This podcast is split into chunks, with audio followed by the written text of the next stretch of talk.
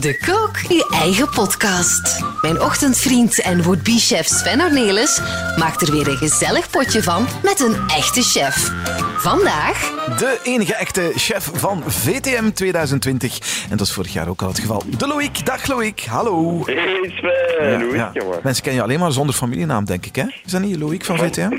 Van Impe. Van Ja, dat Impe. weet ik wel. Maar meestal het is al een achternaam. Ja, niet van Eemple, maar van VTM, denk ik. eh, Ja, nee, dat is inderdaad wel. Ja, dat, is, ook achternaam zijn, niet? Zeg, waar sta je ergens buiten of wat? VTM. Ik, heb, ik hoor heel veel wind op de achtergrond, Loïc. Wind, ja, wacht, ik zal een beetje terug binnen gaan. Maar ja, de zon schijnt in Ik op mijn weet terras. het, ik weet het. Ja, ik snap het wel, ik snap het wel. Maar het- ja, ja, is beter, is, is beter. Maar maakt niet uit, maakt niet uit. Ik snap het ook wel, het is mooi weer, dan moeten we ervan profiteren natuurlijk in deze rare tijden. Hè? Ja, maar het is zalig buiten. Want jij zit ook in je kot. Iedereen zit in zijn kot en eh, je bent van de situatie gebruik aan het maken, heb ik door. Ja, allee, ik zelf ben, ben nu een beetje aan, het- aan het hoppen tussen mijn, eh, het huis waar ik nu woon. Enfin, het, is, het is het ouderlijk huis eigenlijk waar ik ben opgegroeid. Mijn, mijn vriendin en ik wonen op een appartement in die hoeve, helemaal op het tweede verdiep. Ja. Dus wij werken van hieruit en dan gaan we ehm, zo vaak als dat we kunnen ehm, te voet naar onze, onze woning die we hebben gekocht. We hebben een, een rijhuisje gekocht, 300 meter verder. Ja. Eh, een beetje zielig, maar ehm, ja, het was een, eh, een ongelooflijke kans. Dus En waarom gewoon zielig? Waarom zeg je zielig? Is het een zielig huis of wat? Nee, dat is toch zo'n beetje zielig zo? Nee, in hetzelfde dorp waar je leven in bent opgegroeid. Oh, ik is vind dat niet dat- raar? Ik vind dat charmant, ik vind dat mooi, ik Ja, vind het tof. ja, ik vind dat zalig. Ik ben echt verliefd op, eh, op mijn dorp. Maar eh, we waren eigenlijk oorspronkelijk een beetje verder aan het kijken dan hier. Maar uiteindelijk, ja, een, eh, een ongeluk bij, eh, voor andere mensen, een echtscheiding. Oei. En ehm, ja, die, die mensen wisten dat wij op huizenjacht waren. En die zeiden, ja, zie je dat niet zitten om dat van ons te kopen? Ik zeg, ja, maar ja, dat gaat hier niet te betalen zijn. Ehm, en uiteindelijk viel dat relatief goed mee. We hebben, we hebben het gekocht, we hebben heel veel werken erin gedaan. En as we speak zijn we nu de laatste ehm, werken zelf aan het doen. We, zijn, we hebben heel het huis geschilderd. Dat was een verdomde klus. maar het is wel, ehm, we zijn blij met het resultaat. Nu, ehm, nu de finale afwerking. Want vooral duidelijkheid, dat mag. Hè. Je mag op je eigen werf gaan werken, op voorwaarde dat je de afstand behoudt natuurlijk. Hè. Dat is Ja, dat- ja, dat we zijn gewoon eh, met twee. Hè. Dus Ja. het is, als de werkmannen bezig zijn, zijn wij daar niet. Ehm, Het is ook op 300 meter van hier, dus wij kunnen te voet gaan. Eh, Ella en ik, dus dat is echt... eh, Ja, ja. Nee, wij zien niemand. Je- Ella is trouwens al meer dan drie weken niet uit het dorp gegaan. Dat is wel creepy, vind ik. Dat is zielig. Dat is echt wel... Nee, nee, nee. nee, dat is-. Nee, nee, dat is helemaal oké. Zeg, eh Loïc, ja, want voor de rest, hoe zit dat? Ja, ik bel, ik bel met chefs die een restaurant hebben. Ja, die zitten natuurlijk allemaal verplicht thuis. Maar jij, jij bent een televisiekok. Hoe zit dat dan met jou? Ja. Inderdaad. Dus je hebt me daar straks voorgesteld als chef, hè, maar ik ben geen chef. Ik ben, ja. zoals dat je zegt, eh, ik kook op televisie, dat is mijn job. Dus eh, ik, ik heb geen, nooit een restaurant uitgebouwd. Ik laat staan dat ik professionele horeca-activiteiten heb gedaan. Dus ik wil dat ook duidelijk maken van, oké, ik, ik hou van koken, ik ben daar veel mee bezig en zo, maar ik ben geen chef. Maar eh, ja, een televisieprogramma, dat, dat zijn wij nu aan het maken. Eh, en gelukkig hebben wij eh, heel wat voorsprong. Hè. Wij, wij bundelen ehm, eigenlijk een hele week dat je op tv ziet, bundelen wij in één dag. Dus we hebben gelukkig voor, eh, voor één dag gedoe hier ehm, al redelijk veel op voorhand kunnen maken. Dus wij, wij zitten safe. Eh, het is nu de, ja, de, de finale afwerking van het programma, dus dat wordt gemonteerd, uh, muziekjes eronder. Enfin, ik moet het u niet uitleggen. Maar uh, dus wij, wij zitten eigenlijk vrij safe. Wij kunnen onze job eigenlijk grotendeels van thuis uit doen. Ik schrijf mijn recepten van thuis, onze redactiemeetings doen wij gewoon zoals iedereen in, in, in teleworking. Mm -hmm. um, en de monteurs, ja, die zijn bezig in hun montagecel ook uh, redelijk afgezonderd, dus die hoeven ook uh, niemand ja, te zien. Want, want de, was jij nu eigenlijk uh, alleen maar met koken op televisie nog bezig, of deed je nog andere dingen? Want je bent, eh, je bent eigenlijk als monteur en, en hobbykok in dit ja. verhaal gerold, hè? Ja, het is eigenlijk het is, het is een vrij uh, lang verhaal. Heel, heel, kort uitgelegd is begonnen toen dat mijn... Uh, als kind wou ik altijd kok worden. Hè. Dus uh, het huis waar ik nu ben, het ouderlijk huis, dat was vroeger de traiteurszaak van mijn ouders. Ja, dus je ouders zitten wel in de sector, of zaten in elk geval in de sector altijd. Hè? Ja, absoluut. Dus mijn, mijn beide ouders zijn koks. Mijn Peter was kok, mijn onkel is kok. Dus dat heeft altijd bij mij zo... Ah, dat is wat ik wil doen. Um, en dan, ja, mijn, mijn moeder en mijn vader hebben een redelijk negatieve horeca-ervaring gehad. Het is te zeggen, ze hebben de negatieve kwaaltjes van de horeca ervaren. Wat dat niet altijd uh, in het nieuws komt, maar uh, we, we, zien vaak de mooie verhalen, zoals uh, de grote chefs. Hè. Denk aan Sergio Herman, aan Gert de Mangeleer. dat zijn allemaal de, de prachtige verhalen voor het prachtige beroep. Maar er is ook een keerzijde. En, en die hebben mijn ouders een beetje meegemaakt. Dus ze, hebben, ze mij daar absoluut voor behoeden.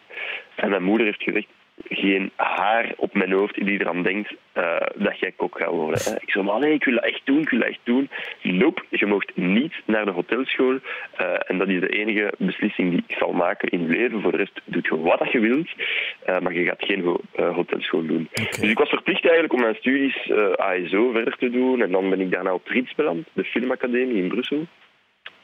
En ben ik verliefd op het, op het vak montage. En ben ik afgestudeerd als monteur. En dan ben ik direct aan de slag gegaan toen nog bij het interne productiehuis van VTM. En heb ik daar uh, heel lang uh, het programma van Sophie Dumont gemonteerd. Uh, de keuken van Sophie. En Sophie in de keuken van. dus daar heb ik ongelooflijk veel van bijgeleerd. Ehm, en, en ja, van het een kwam het ander. Ik ben dan begonnen met uh, filmpjes te maken van mijn eigen op, uh, op social media, op Facebook, voor mhm. studenten voornamelijk. Ja, voor mensen die echt toen, toen, toen uh, vrijwillig op kot zaten. En nu zitten we allemaal verplicht in ons kot. Maar met studenten is het begonnen inderdaad, hè, op YouTube. Hè? Ja, dus dat was in 2016, dus ondertussen ook al vier jaar geleden. Um, heb ik gewoon met een kameraad hebben we met twee onnozele filmpjes gemaakt van heel simpele gerechten die je op kot kan maken. Uh, studentenkoten weliswaar. nu is dat um, wel brandend actueel natuurlijk, je kot. Maar uh, nee, en dat was de opzet was gewoon makkelijke gerechten, simpel klaargemaakt, uh, toegankelijk, echt voor iedereen. Snel klaar, hier en daar zo'n nifty trucje. En, uh, en, ja, dat is redelijk snel ontploft op, op social media. En um, ja, zo ben ik eigenlijk meer en meer beginnen ja, filmpjes maken voor mijn eigen. En uh, ja, toen kwam de vraag van, uh, van VTM en van RTL of dat ik het zag zitten om niet alleen voor social media te doen, maar te expanden naar, naar de televisie. En ja. maar, nu ben ik met u aan Ja, ik weet, ik weet, en ik kom even terug. Doe je dan niks meer van montagewerk? Is het nu echt alleen maar uh, tv-chefs spelen wat je doet nu? Voor het programma uh, monteer ik niks. Um, Dus dat is, dat is echt gedaan. Um, dat, dat, is zeer pijnlijk voor mij, omdat ja, dat, dat het vak waarvoor dat ik ben opgeleid, dat is echt mijn job. Natuurlijk wil zeggen, ik ben een professioneel monteur. Ik ben geen chef, maar wel een professionele monteur. Dus daar, daar pikt dat wel, omdat ik, ik ben totaal niet meer betrokken bij de montage. Omdat ik... Um, ik kan het niet vanuit de ogen van een kijker zien. Ik zie dat uit, uit de ogen van een monteur, wat natuurlijk zijn voordelen heeft, maar dat heeft ook veel nadelen. Dus ik, ga dan heel diep op eh, heel technische dingen, uh, heel, heel veel mierenneuken. Ja, en, en dat is voor die monteurs natuurlijk niet aangenaam. Dat is geen kijkersfeedback of dat is geen mhm. redactionele feedback waar dat zij iets mee zijn, waar dat zij uh, een beter programma van kunnen maken. Dus ik ben daar alleen eigenlijk een last. dus ik heb, allee, we hebben eigenlijk vrij vroeg in de productie beslist dat ik me daar volledig uit zou trekken. Oké, oké, oké. En andere programma's werk je ook niet meer aan op dit moment, of toch nog? Nee, er is helaas geen tijd voor. het is echt allemaal tv wij maken, ja, wij maken tien afleveringen per week. Dus zowel vijf voor VTM als vijf voor ja, RTL. dus uh, mijn planning is, uh, is goed vol. Um, en ja, Nee, tijd voor iets anders is er eigenlijk okay. uh, niet meer, helaas. Ik ben wel bezig aan een boek, Tussen de soep en de patatten. is dat de titel van het boek? Dat is een goede titel eigenlijk voor een kookboek. Tussen de soep en de patatten. Ja, goed, Tussen de soep en de patatten. Ja, misschien uh, komt hij op de, op de longlist. op de longlist, niet op de shortlist. even, ik wil even hebben over het feit dat je inderdaad in de twee landstalen... Want je bent, ben jij Brusselaar eigenlijk? Ben je van Brussel afkomstig of niet? Uh, ik ben eigenlijk pal tussen Brussel en Leuven opgegroeid. Uh, wij zitten in, uh, in Vogelvlucht 15 kilometer op de kop van Brussel en 15 van Leuven. Dus ik ben eigenlijk zo ja, daartussen. Zo. Wat, wat je een paar jaar geleden veel in het nieuws had, uh, zag, de faciliteitsgemeente. Ja, ja, ja, ja, ja, ja, Maar ben je, je hebt je opvoeding thuis in het Frans of in het Nederlands gehaald? Wat denkt u? Ik weet het niet, want ik vind dat, ik, ik bedoel, ik vind dat uw Nederlands perfect is. En, uh, en ik ken niet zoveel van Frans, maar als ik je bezig zie, dan denk ik, ja, dat is ook perfect. Dus ik weet het Ja, ik ben eigenlijk um, oorspronkelijk Franstalig opgevoed. Is dat? Dus, uh, mijn ouders zijn Franstalig, dus thuis spreek ik altijd Frans. Uh, met mijn, de, de kant van mijn mama is Brussels, dus die zijn ook tweetalig. Maar de kant van mijn papa is van Charleroi. Dus ik ben met de kant van mijn vader en mijn broer en zo, en mijn oma, langs die kant, spreken we enkel Frans. Eh, en dan ben ik eigenlijk, uh, ja, wij wonen in een Vlaamse gemeente, dus ik ben van, vanaf het eerste kleuterklasje naar, uh, naar de Nederlandstalige school geweest. Ah. En ehm, ik herinner mij toen, ik heb zo, zo flarden, herinneringsflarden zo van als je klein kind bent. Hè. En ik herinner mij zo, toen ik drie jaar was, toen ik daar binnenkwam in de kleuterklas, herinner ik mij het moment dat ik geen hol verstond van wat dat de mensen zeiden. En de andere kindjes en zo. Ik verstond er niks van. Dus ik was daar echt zo, ja, ik was een Franstalig kindje, ik verstond niks. En uh, het eerste woord dat ik ook heb geleerd, dat herinner ik me ook, dat was van juf Amiek. Dat was uh, de agenda. Uh, ze zei de hele tijd agenda, agenda. En ik, herinner mij toen dat we zo stempeltjes in een boekje moesten doen. En ik, ja, door te zien wat dat de andere kindjes deden, ah, ik zal ook maar dat boekje pakken zeker. En dat was het eerste woord dat ik me echt herinner. Dat is het eerste dat ik heb geleerd, agenda. Dat is zo raar. Dat is, ja, dat is zo'n flart dat, dat ik heb van mijn, van, van mijn babytijd. Uh, ja. ja, agenda. Oh, ja. Voilà. Ja, Alleen maar goed, maar, ja, ja, maar, maar het is wel bijzonder hè, dat je die twee eigenlijk... Je bent eigenlijk een beetje als de prinsenkindjes, hè? Dus eigenlijk Frans opgevoed uh, binnen de koninklijke familie van Impe en dan uh, op school ook Ja. Nederlands geleerd. Dus is perfect, Ja. Zeg, ik, jij... wil mij niet in de, Nee? ik wil mij niet in de bloemetjes zetten, maar ik spreek beter dan, de, dan- het Koningshuis. Wow, maar dat is niet waar. Ik vind dat niet waar. Ik vind dat onze Nee? kroonprinses Elisabeth, dat die het in het Nederlands ook ongelooflijk goed doet als je die bezig hoort. Vind ik wel. Ja, Ja, ik, vind, ik vind dat je toch hoort dat hij nog zo, dat hij Franstalig is oorspronkelijk. Ja, ja, ja. Ja, ik vind wel. Ik vind wel. Ja. Maar goed, wa- daar gaan we het niet over hebben. Ik, ik vind het wel interessant om te weten, want je zit dus zowel op beide, is het wel Franstalige zender, Nederlandstalige zender. Nu in die hele crisis, je hebt waarschijnlijk ook van heel veel mensen feedback, je hebt vrienden langs beide kanten van de taalgrens. Wordt dit nu anders beleefd in Wallonië dan in Vlaanderen? Er zijn toch wel politieke dingen ook gebeurd de afgelopen maanden. Hoe voel jij dat aan? Goh, ik voel... Allee, voornamelijk, ik, ik, ik probeer me zo weinig mogelijk eh, bezig te houden met, met politiek, omdat ik, eh, ik ben een, een- ik zal niet zeggen een chauvinist, maar ik, hou heel hard van België, dus ik probeer zoveel mogelijk die verdeeldheid te ontlopen. Ehm, en ik, wat, wat ik wel merk met het programma, is dat de Franstalige kant, de Franstalige kijkers, veel meer betrokken zijn eh, met het programma en veel ja, intenser reageren en veel meer ja, ehm, ja, liefde vertonen. Dat is misschien wel raar, maar ja, ze hebben een veel groter engagement. Eh, Is dat? Ja.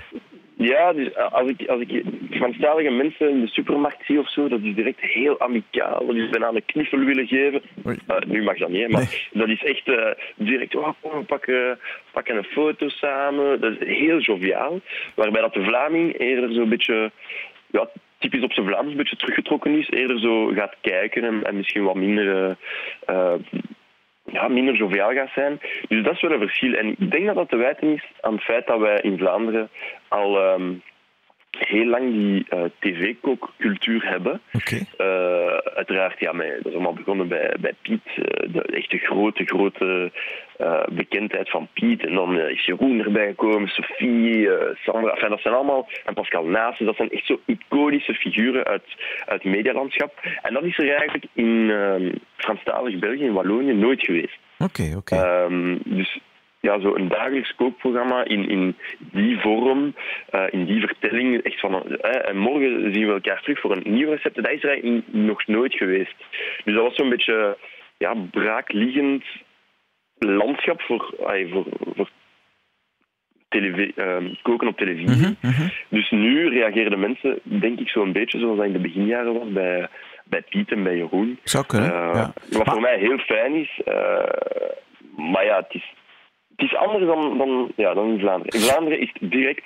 ehm, ah ja, dat is die een andere dat de meus nadoet. Dat is direct dat.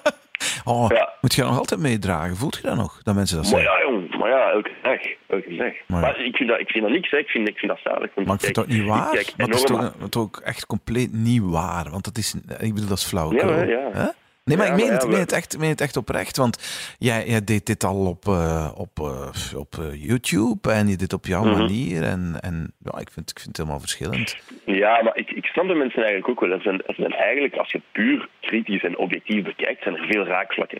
We komen allebei rond het, van het Leuvense. Ja, ja. We hebben alle twee zwart haar. We praten allebei met dezelfde tongval. We koken allebei op televisie op hetzelfde uur. Ja, dat zijn nu wel al veel maar je doet hem niet een na. Je bent gewoon jezelf. Als je je, je, je haar zou laten afscheren en zou zeggen, ah, wat hebben we vandaag geleerd? Dan was je iemand nadoen. Is Tuurlijk, verschil. tuurlijk. Maar ik bedoel, ik bedoel maar, ik, ja, ik, ik begrijp, ik begrijp de mensen die, die dat zeggen. Ik heb daar geen probleem mee. Dat, is hun volste recht. Eh, ieder, ieder zegt en denkt wat dat hem wil. Ja. Als het maar eh, beleefd blijft. Maar ehm, ja, ik ga ook niet ontkennen. Ik ben opgegroeid met, met, die, met die mannen. Hè. Dus dat zijn voor mij nog altijd mijn grote voorbeelden. Hè. Ja. Ik, ik heb Piet Uytentruid onlangs ontmoet. Ik, ik piste in mijn broek. Hè. Eh, dat is Piet, Piet fucking Uytentruid die daar staat. Hè. Ehm, ik heb Sergio Herman ontmoet. Dat, is, dat is waanzin hè, voor mij. Dat, dat is gelijk dat je...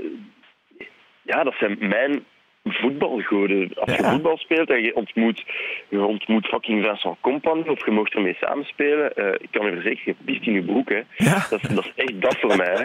Dus ja, tuurlijk heb ik daar, daar dingen van, van opgepikt. Ik kijk, daar, ik kijk naar de Jeroen sinds dat ik, sinds dat ik 10, 15 jaar ben, elke dag. Ik, kijk, ik heb alle programma's van Jan gebinged van voor naar achter. Van, allee, alles, alles, alles. Dus dat is, ja, dat heeft mij uiteraard eh, beïnvloed, tuurlijk. Ehm, en dat je daar ja, dingen van, eh, van herkent of, of, of dingen van zegt van ja, dat, ah, die heeft dat precies eh, daar gezien. Natuurlijk heb ik dat daar gezien. ik, heb al die, ik, heb al, die programma's honderd miljoen keer gezien. Ik kan ze naast, naspreken als je wil. Maar eh, ja, dat, zit- dat zit gewoon in mijn DNA. Ik kan. Dat is maar niet erg. Zeg, ik maar los van, eh, tele- van televisiechefs, de andere grote chefs, ga je dan ook vaak op restaurant? En naar welk soort restaurants? En, en spaar je om eens een keer naar duurdere Oh, restaurants ja, te gaan? ja, en, wie, en- wie zijn dan je. Wie wie vind jij daar dan de allerstrafste? Ik ga niet zo, zoveel eh lekker gaan eten als jij, want daar ben ik wel heel jaloers op als ik uw stories altijd zie, verdorie. Ehm, maar ja, Ella en ik zijn, eh, hebben ja, ook die, die dure hobby. Ehm, ja, wij, wij doen dat ook. Dus wij gaan, wij gaan heel veel gaan eten. Eh, nu uiteraard een beetje minder, maar we gingen normaal eind maart eh, naar Altermezzo gaan. Ehm, dus daar, daar was een dat ik echt naar aan het uitkijken was. Maar voor de rest, ja, de alle grote eh, Belgische heb ik, heb ik al kunnen doen. Eh, behalve de Carmeliet, daar ben ik uiteindelijk niet geraakt. eh, wat heel jammer is. Maar ja, ik ben een ongelooflijke fan van, ehm, van Gert zijn keuken. Heel puur, heel minimalistisch, heel productgericht. Ehm, ik heb... eh, ja, ik heb het geluk om eh verschillende keren in Ertogan eh, te zijn gaan eten. Ik ben onlangs nog bij les geweest in Brugge. nog net voordat ze de ster kregen. Ehm, en ja, Heb je Hof van, echt- Kleven gedaan? Heb je Hof van Kleven gedaan? Eh, ik ben er nog niet gaan eten, maar ik heb het geluk gehad om eh, drie dagen eh, mee in de keuken te hebben mogen werken. Dat was, ja, dat was fenomenaal. Dat was, dat was, toen ik u zei van, dat ik verwonderd was toen ik die grote chef ontmoette, man, als je een koksvest van Hof van Kleven aan hebt, mannetje. Maar dan zijn er even... En dan kom je die keuken binnen en al die gasten die zeggen gewoon, dat, zijn, dat is topsport. Hè. Dus ik kwam daar als... ehm, als amateur, hè, ik dacht dat ik goed een mes kon bedienen en zo. Maar die mannen, dat zijn echt... Dat zijn de Formule 1-piloten. Die Ja, zijn ja. niet normaal, die gasten. Ook dat heel... heel dat, ja, dat is precies een dans, hè. Die, hoe dat die samen in, in, die setting zo bewegen en, en, en ageren en, en interageren met elkaar en, en communicatie. Oh, dat is zo schoon om te zien. En dan voel je echt heel, heel klein. Want ja, je, je, maar, je hebt constant het gevoel dat je in de mensen eh, in voeten aan het lopen bent. En je kunt dat allemaal niet processen. Je moet zoveel informatie verwerken en zoveel leren, maar ja, dat, dat gaat niet. Dus ik heb het, ja, het geluk gehad om eh, in de bron van Hof van Kleven te mogen zijn. Heb je eens mogen proeven ook? Eh, Heb je mogen proeven ook? Of, of zat dat er niet? Ja, ja, ja, Ah, tuurlijk. ja, dus, Oké, oké. eh, maar niet van volwaardige gerechten. Hè. Eh, echt ja, zo losstaande elementen. Maar wat voor mij nog veel interessanter was. eh, omdat je ja, dan begrijpt hoe dat de, eh, de opbouw en, en, en de gedachtegang van zo, de ontwikkeling van een, een ja, degustatiemenu en van die gerechten, hoe dat, dat wordt opgebouwd, hoe dat al die elementen belangrijk zijn, waarom dat die daar zijn Ja. en waarom die zo of zo. Dus dat was super, super leerrijk. Ja. Eh, en lekker, ja, fuck manneke. Dat, is- Ja, ik, dat ik, is niet normaal. Ik heb ook met zo- met zo'n bepaalde eens een keer dichtbij mogen staan en zo. En dan, want ik, wij zijn al twee eh uh, hobbykoks waar het uit, uit de hand is gelopen. Ik op mijn blog, jij op eh, televisie enzovoort enzovoort. Maar dan denk je echt, dan, dan denk je ook, ik zou dat nooit kunnen. Ik had ook echt nooit, nooit, nooit, nooit kunnen wat er ook gebeurt. Denk, Nee, jij, nee. denk jij dat je ooit een restaurant zou kunnen openen dat, dat sterrenniveau waardig is? En is dat, is dat iets wat je eigenlijk sowieso ambieert om dat ooit nog te doen? Ik denk dat ik, eh, dat ik het talent niet heb, zoals, eh, zoals die gasten. Ehm, het talent niet en misschien ook niet de. Hoe moet ik dat zeggen? De werklust, zoals die gasten. Ja, ja. Eh, ik, werk, ik werk heel graag. Ik werk hard. Maar wat dat die mannen doen, dat, Dat is echt, anders, dat, dat is echt eh hoedje af, want dat is, ja, dat is niet normaal. En ik heb, daar, ik heb daar denk ik voor mezelf een beetje ook een, afkeer aan gehad, omdat ik mijn, mijn, mijn mama zo hard heb zien werken, 25 jaar aan een stuk, eh, hier bij ons. Dus ik zeg, ja, Allee, wij, hebben het, wij hebben het echt goed hè? Als, als, als job. eh, hoe lang dat dan nu duurt dat ik eh, een televisieprogramma kan maken. eh, op zich, ik heb niet te klagen. Hè? De mensen in restaurants, de mes- mensen in de bouw die echt zware, zware, zware arbeid verrichten. Er zijn nog zoveel andere sectoren die veel harder werken dan wij. Ehm, en ik denk niet dat ik, dat ik dat zou kunnen, laat staan op dat niveau. Eh, maar het is natuurlijk altijd mijn droom geweest. Hè. Ik, als ik, ja, sinds dat ik vijf jaar ben, wil ik een restaurant open doen. Dus, En dan een gewoon, Ehm. en dan, maar je zegt niet op dat niveau, oké, niveautje lager. Eh, de gerechten die jij maakt, die zien altijd fantastisch lekker uit. Eh, je doet dat met zoveel passie. Waarom zou je die niet in een restaurant serveren? ja, moest ik... Mm, ik zou nooit een ambitie hebben om, om zo sterren te gaan willen koken. Of echt op, op hoog niveau te willen koken. Ik zou eerder mijn ideaal droomscenario, wat, en daarom is het een droom, is dat ik een klein restaurantje open doe met tien tafels, eh, niet te veel personeel.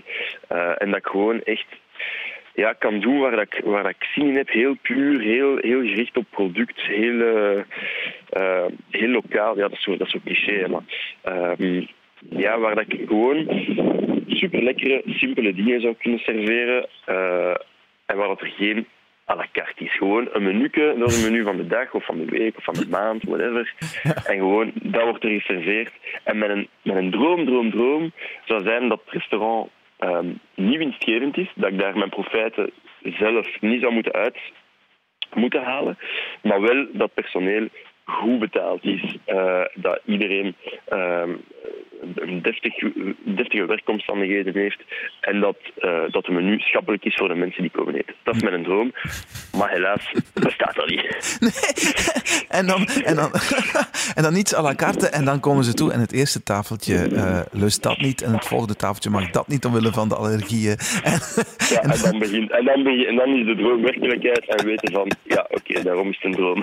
ja, en dan is er nog eens geen coronacrisis. Want als dat er nog eens bij Voilà. komt, dan wordt het helemaal... Ja. Maar goed, daar gaan we even niet.